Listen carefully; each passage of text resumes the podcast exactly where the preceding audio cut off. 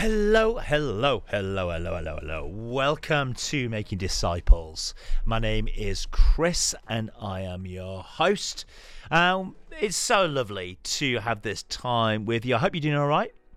I hope that life is treating you well. Uh, I hope that you've enjoyed the last few weeks' episodes on Making Disciples as we are exploring uh, the Sermon on the Mount. You know, if we want to make Jesus a blueprint of our lives, then we've got to go back to Jesus' teaching and, and see what he has to say to us, um, say to us about how to live our lives. Um, so we're going to carry on doing that, if that's all right with you. We're going to look at the next little bit of the Sermon on the Mount, which is Matthew chapter 5, verses 27. It's a fun topic today. It's all about adultery. That's exciting, isn't it? All about adultery. So we're going to be exploring that topic. I hope I've got some stuff to say on it that you may find really helpful. Now, next week's episode is going to be an interview. And I won't say too much, but I'm super excited. Uh, I want to introduce you to somebody who runs a church from a wrestling ring. And, uh, you know, Jesus tells us to go out and make disciples of all nations. You know, all nations isn't just uh, to do with, you know, all tribes and all peoples. It's it's literally everybody who has diff- who is different to you. And I don't know if you're into wrestling or not. It's not. I have a little experience with wrestling, but it's certainly not something I'm known for. Um, yeah, I've met somebody who does church from a wrestling ring, and I thought, wow, that'd be great. I want to talk to him a little bit more about that. So I am super excited to introduce you next week to Wrestling Church. So uh, do get ready for that. But today, today, today, today, we're going to be looking at this Matthew 5 on adultery and not committing adultery. And it's one of those passages where, yes, it's all about adultery, whilst at the same time, it's all about something else. So I hope you find this really helpful. Uh, somebody messaged me in the week, having listened listened to uh, the episode from last week on murder. And uh, they just made a comment that when they started listening to the episode, they thought this has got nothing to do with me. I ain't going to com- commit murder. And then realised that they commit murder every day in the way that they talk about a work colleague and the way that they slander them over the uh, the coffee counter at work. Uh, it was a really was great. You know, sometimes the Bible feels like it's talking about something that's got nothing to do with me, and then we realise it's got everything to do with me. So I hope today's episode on adultery doesn't just connect with a small group, but connects with all of us. So let's jump in, shall we? As we explore this topic about adultery.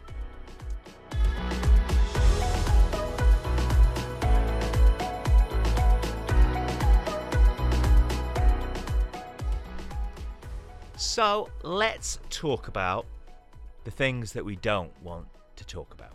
And that's exactly what the Sermon on the Mount is actually about. The Sermon on the Mount is Jesus talking about all the things that we just don't want to talk about. He talks about murder, he talks about adultery, he talks about divorce, he talks about making your yes your yes, your no your no. He talks about enemies and the people that we hate. He talks about the homeless and the hungry. He talks about prayer. It talks about persistence in prayer. It talks about the narrow gates and wide gates and how easy it is to go down some routes when actually we're called to go down narrower ways. Jesus covers all the things we don't want to talk about in the Sermon on the Mount. The Sermon on the Mount is actually about what's really going on inside of us. The Sermon on the Mount is about unpacking what is actually happening in our hearts, what's really going on. So, the Sermon on the Mount, friends, is Jesus setting us up with, you could say, a deeper, real way of seeing what's really going on. He's peeling away the surface to get to what's actually happening underneath. Uh, we can focus on surface surface things, can't we? We, we can focus on the veneer and the way something looks. But the way something looks isn't necessarily what's really happening underneath. You know, you buy yourself a, a car and it might look absolutely beautiful on the outside. It's nicely polished, it's shiny, looks like there's no scratches. But then when you look at the engine, it's absolutely burnt out. Somebody has done the miles in this car. It just looks better than it actually is and we focus on these surface things, how things look, and we never actually deal with the real deep issues underneath. And that's what Jesus is doing on the Sermon on the Mount. He's taking us to murder, and now he's taking us to adultery. Wow, Jesus. Think about it, friends. Like we are only verses into the Sermon on the Mount. This goes on for a number of chapters. Yet we're only verses in, and Jesus is already taking us to adultery. You see, there were religious people who never technically broke the law, but their hearts were a mess. Let me just say that again. There were these religious people who never technically broke the law, but their hearts were an utter mess. They didn't technically murder anybody, but they had gone around slanderously talking about someone, committing character assassination. So didn't technically commit murder, but were actually riddled uh, with corruption of the heart. You look great on the outside, but everything on the inside is a mess. So Matthew 5:27 says this, "You have heard it said, do not commit adultery." Like, adultery is a problem. It is a problem.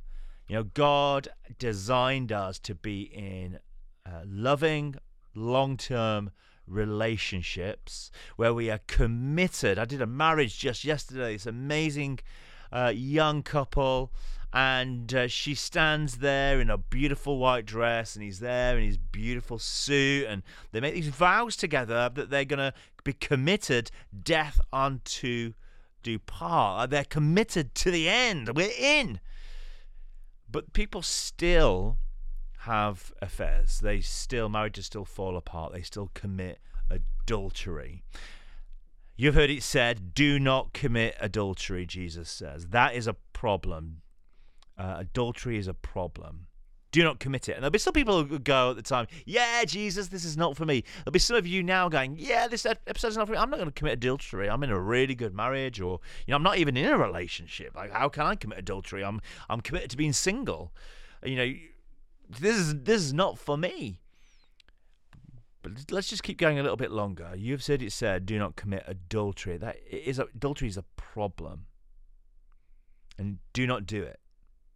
But Jesus says, "Now I say." So you've heard it said, "Do not commit mm, commit adultery." Now I say, even if you look at another human being lustfully, you have committed adultery. You have committed adultery. In other words, there's a problem that actually underlies the problem. It may well be that everything looks fine on the surface. It may look like the car is polished, the outside is clean, it looks beautiful. Yes, I've got myself a really great deal. This car is awesome. But actually, what's underneath in the engine is messed up. And this is what Jesus says. You've heard it said, do not commit adultery. And I know some of you in the room, you're all going, that's not me. Now I say, even if you look at another human being lustfully, you've committed adultery. Friends, lust is the actual problem. Lust is the actual problem. And Jesus knew lust is like a seed. If a seed is sown, if it is allowed to be watered, it will grow. And lust that grows will eventually become adultery. Jesus knew this. So he says, You've heard it said, do not commit adultery, but I am saying, let's go back to the bigger issue here. The bigger issue is lust. And Jesus does this now throughout the gospel, through the Sermon on the Mount. You're going to see this time and time again. You have heard it said, or you have been told, and then he says, but this is the actual problem.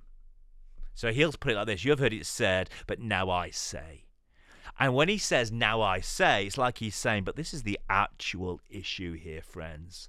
So those of you that think you've got away, those of you that think this is not for you, you've got away with it, those of you that are religious people that think you never technically broke the law, Jesus says, Well, actually, I know what's the underlying issue. And even though you don't think you technically did, you did. Technically, you think you didn't do this, but you did. So you've heard it said as this, but now I'm actually telling you this is the problem.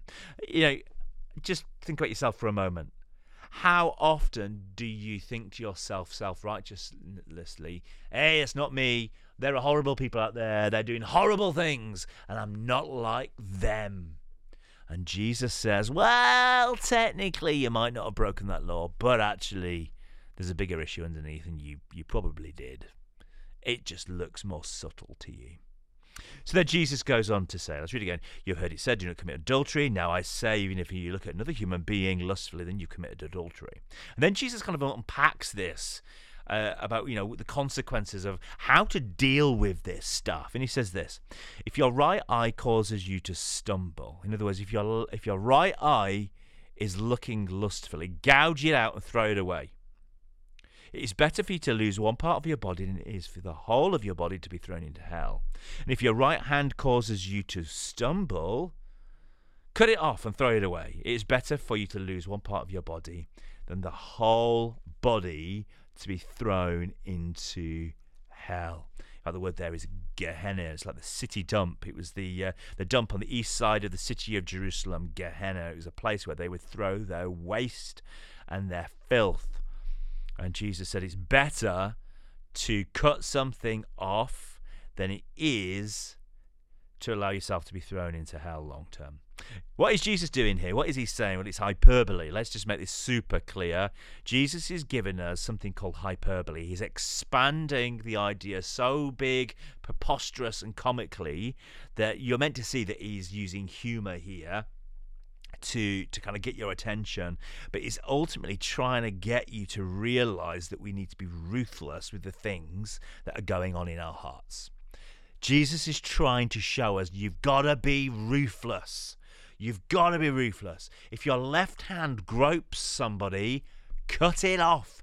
Don't allow that hand to do that again because if you do it's going to lead you to having an affair committing adultery. If your left eye stares at somebody and you know it's uh, you're feeding on that lust by the way you're looking at somebody cut that eye out get rid of it you know we hear this and go jesus i think you're a little bit over but I mean, seriously you are being a little bit ott now jesus come on jesus hands if you chop it off you do need your hands. Like what you what you're doing. What Jesus is doing is using hyperbole to get your attention. I hope he's got your attention because what he's wanting to do is talk to us about being ruthless with the things that are going on in your heart. If there is lust in your heart, in other words, get rid of it fast. Gouge it out. He's using the word gouge as a way of getting your attention. You could say it like this, and I'll say this slowly. It's like Jesus is saying, destroy what is going to destroy you. Destroy what is going to destroy you. If you do not destroy that eye that keeps lustfully staring at that individual, you will eventually get to having an affair, having committing adultery. If you don't get, cut that hand off, then what is going to happen one day? It's gonna be grabbing hold of somebody you don't want it to grab hold of. So chop it off, destroy it before it destroys you. Destroy it before it destroys you. Friends, you might want to write this write that down because that if if we were to distill everything that Jesus is saying not only in the murder section, the adultery, the divorce, and the oaths, this whole section, the underlying message is this destroy what is going to destroy you. Get rid of it before it get, gets rid of you. Um, gouge it out, cut it off. So destroy what is going to destroy you. Cutting out anything that causes you to stumble or struggle is essentially what he's saying. You know, you can't dabble at dealing with things that affect the heart. You can't dabble at dealing with things that affect the heart. You can't tinker. You can't play around. You can't fiddle around the edges. If there's an underlying issue, if your heart is broken, if it's riddled with something that's going to destroy you, you can't tamper with that. You can't uh, dabble with that. You can't tweak that. You've just got to rip it out. The people that have taught me the most about this are my friends in recovery. Friends in recovery. My friends who are in recovery from any form of active addiction, be it drug, alcohol, sex, gambling, porn, whatever it is, they would say to you uh, all the time, you know, you cannot be a clean alcoholic and have a glass of wine now and again. If you are an alcoholic, you can't dabble with these things. You can't dabble at dealing with these things. Well, I have six days off and one day on. Doesn't work like that. When something is ready to mess your life up, you cannot play with it and try to navigate it. You've just got to get rid of it. This is why in recovery meetings they say you've just got to get alcohol out of your life. You've got to get drugs out of your life. You've got to get porn out of your life. These things have just got to be dealt with because if not, they will destroy you. Having confidence in yourself will always leave us saying yes to things that we really want to say no to. Thinking that I confidently can say, I will deal with this on my own, I can do this, uh, I can dabble at dealing with this, I can tinker around and, and maybe kind of get rid of the problem of this thing in my life. But Jesus is, like, no, you can't. Having confidence in yourself will always leave us saying yes to things that we really need to be saying no to. So, what's actually going on in our hearts? What is going on under the surface? If Jesus is saying, hey, the issue presents as this, but actually what's going on underneath is this. So, in the murder, what presents is do not murder, but do not take somebody else's life, but actually what's going on underneath is much, much deeper. This is about you assassinating people and their character in your daily life. There's something underneath. So let's just look at two of the passages. Matthew 15 and 16. Um, so Matthew 15, verse 16 says this Are you so dull? You might translate that as stupid. Okay. Are you so dull, stupid? Jesus asks them. Don't you see that whatever enters your mouth goes into your stomach and it will go out of your body. But the things that come out of a person's mouth come out of the heart, and these defile them. For out of the heart come evil thoughts, murder, adultery, sexual immorality, theft, false testimony, that's like character assassination, and slander. These are what defile a person but eating with unwashed hands does not defile them. So, what Jesus is saying here is be careful of what's inside of you. Be careful what's inside of you because what is inside of you will come out. If your heart is filled full of lust, you really need to realize that eventually that lust is going to leak out. It's going to make its way out, and that will either be through you telling smutty jokes. It'll either be about you talking about somebody that you find attractive that you shouldn't necessarily if you're in a relationship. Uh, that lust will leak out in what you say to somebody. Uh, you know, the compliments that you give or the comments that you make, it will leak out. So Jesus saying what's going on underneath is going to leak out of you and it's going to make a mess. Luke 6 45, sorry. Luke 6 45. A good man brings good things out of the good stored up, up in his heart. And an evil man brings evil things out of the evil stored up in his heart. For the mouth speaks what the heart is full of. Let me just share this with you. I think I've shared this with you before. I grew up in a era that revolutionized pornography.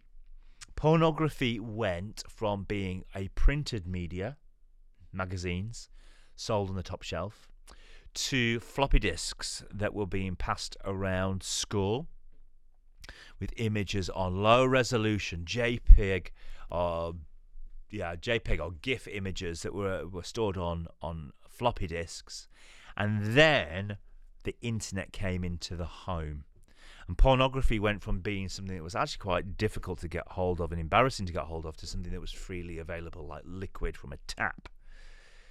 And in my uh, teenage years, I there was this issue in porn. You know, for for many of us, male and female, pornography uh, was a problem. And I did a number of things to deal with this. I put on a little program on my computer that would send a message to a friend every time I watched something.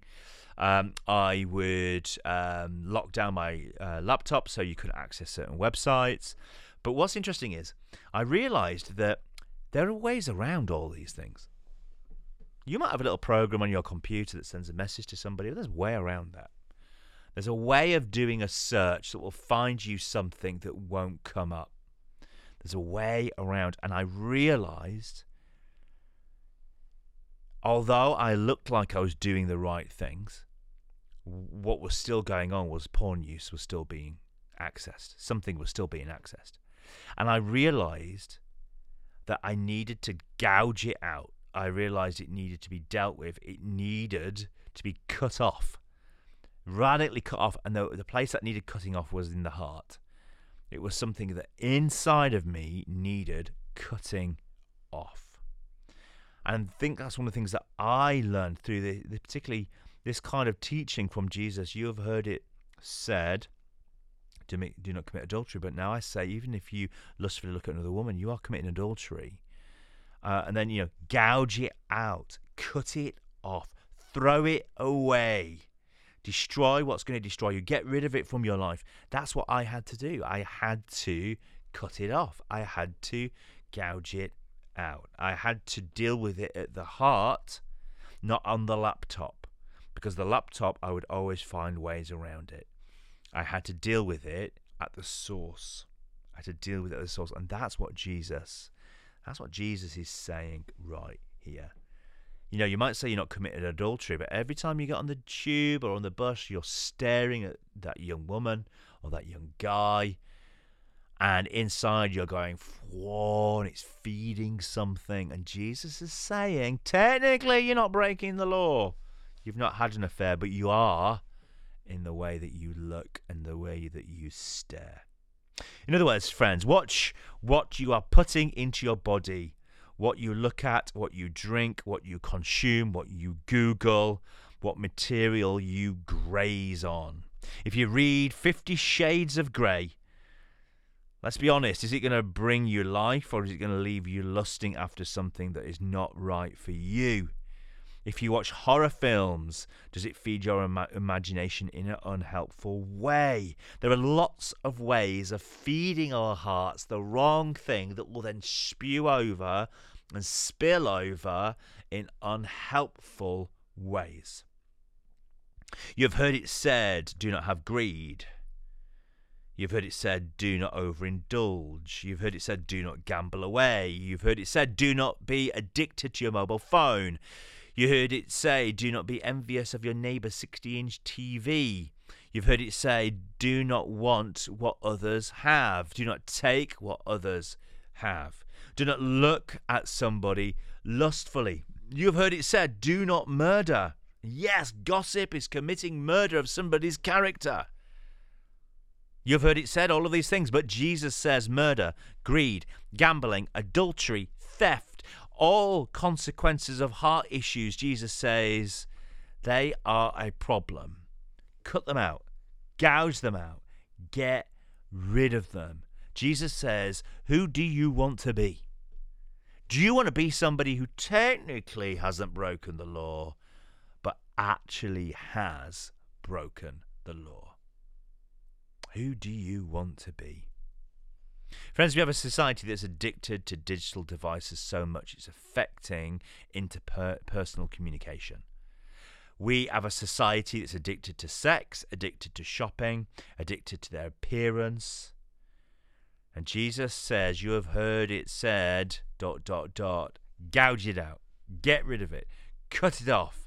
Be a healthy, well person. Be a healthy, well person. When I hit 30, which is now quite a little time away uh, since, I should say, as I'm now well into my 40s. When I was 30, I was a youth worker, and a young person came up to me and said, um, When are you going to get older, Cris? When are you going to grow up? When are you going to get a proper job? When are you going to. And it just totally flummoxed me, you know, kind of flummoxed me. And uh, they made a comment about uh, how I looked and wearing old people's clothing. And it really bothered me. And I I realised that um, you know every time you go into a clothes shop, those models on the shelf, they say to you, "This is what looking cool looks like. This is what trendy looks like. This is what somebody who's with it looks like." In other words, if you don't wear what's on those models, then you are not in fashion. You're not trendy. You're not cool. That did something to me that made me go, well, I, you know, I'm a youth worker. I, I want to wear this stuff. So, and I realised that the toxicity of that in my life. I realized the effect of that on my life. And I made this conscious decision when I was 30 years old that I would stop um, buying lots of clothes and I'd, I would really streamline my clothing to gouge out all of the different fads and actually just go with a thing. Like that is my thing. And I'll buy seven of those and that's it. I'm done. So, friends, I have matching pairs of jeans. Uh, for a long time, they were all black jeans. Uh, now they're all grey jeans. Uh, and I don't sort of wake up in the morning. I don't think which jeans am I going to wear today. I just put on the cleanest pair of my grey jeans. I've got a bunch of work shirts that um, come in either grey or blue, and uh, I don't wake up and think what I'm going to put on. I wear a black t-shirt and I put on a work shirt. My little pockets on, either in grey or blue, either which the one is cleanest, and that's me. I'm done. And that that really is my clothing choice. I don't have huge sums of clothing. I have multiples of the same thing, and it was my way of gouging out something that actually was quite toxic uh, in my life. That was communicating to me, "You're not you're not fashionable, Cris, if you're not what, wearing what's on the model." I have not now worn what's on those models in such a long time. I couldn't even tell you what was in fashion. I just know that I'm not. I'm doing my own thing. Hey, and sometimes um, I find that I am in fashion, uh, and it's totally by accident. It's just that um, fashion's kind of come all the way back round, and uh, you're in fashion for one day and it's gone again.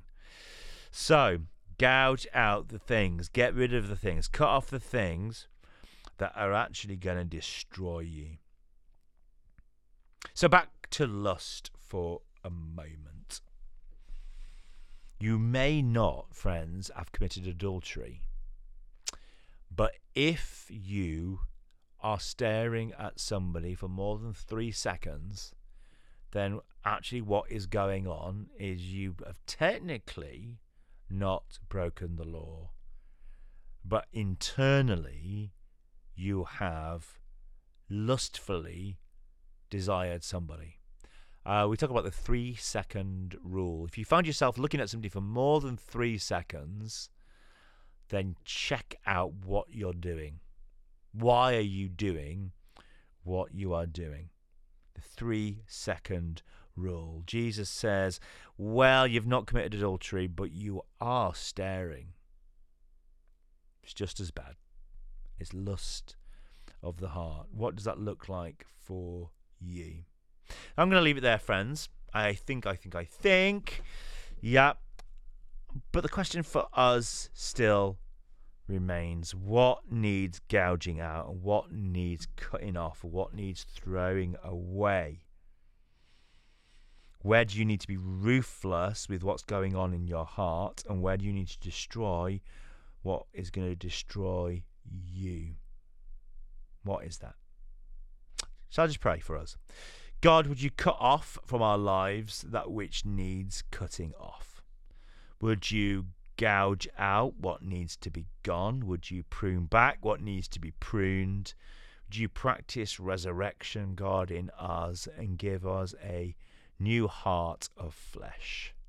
A heart that's truly focused on you and you alone. And all the saints said, Amen. Friends, I hope you I hope you're enjoying going through the Sermon on the Mount. I'd like some feedback from you to tell me what you think. Um, that'd be really, really cool. Anyway, next week, Wrestling Church. And then after that, we're going to be talking about divorce. So until next time, have a great week and we shall catch up soon.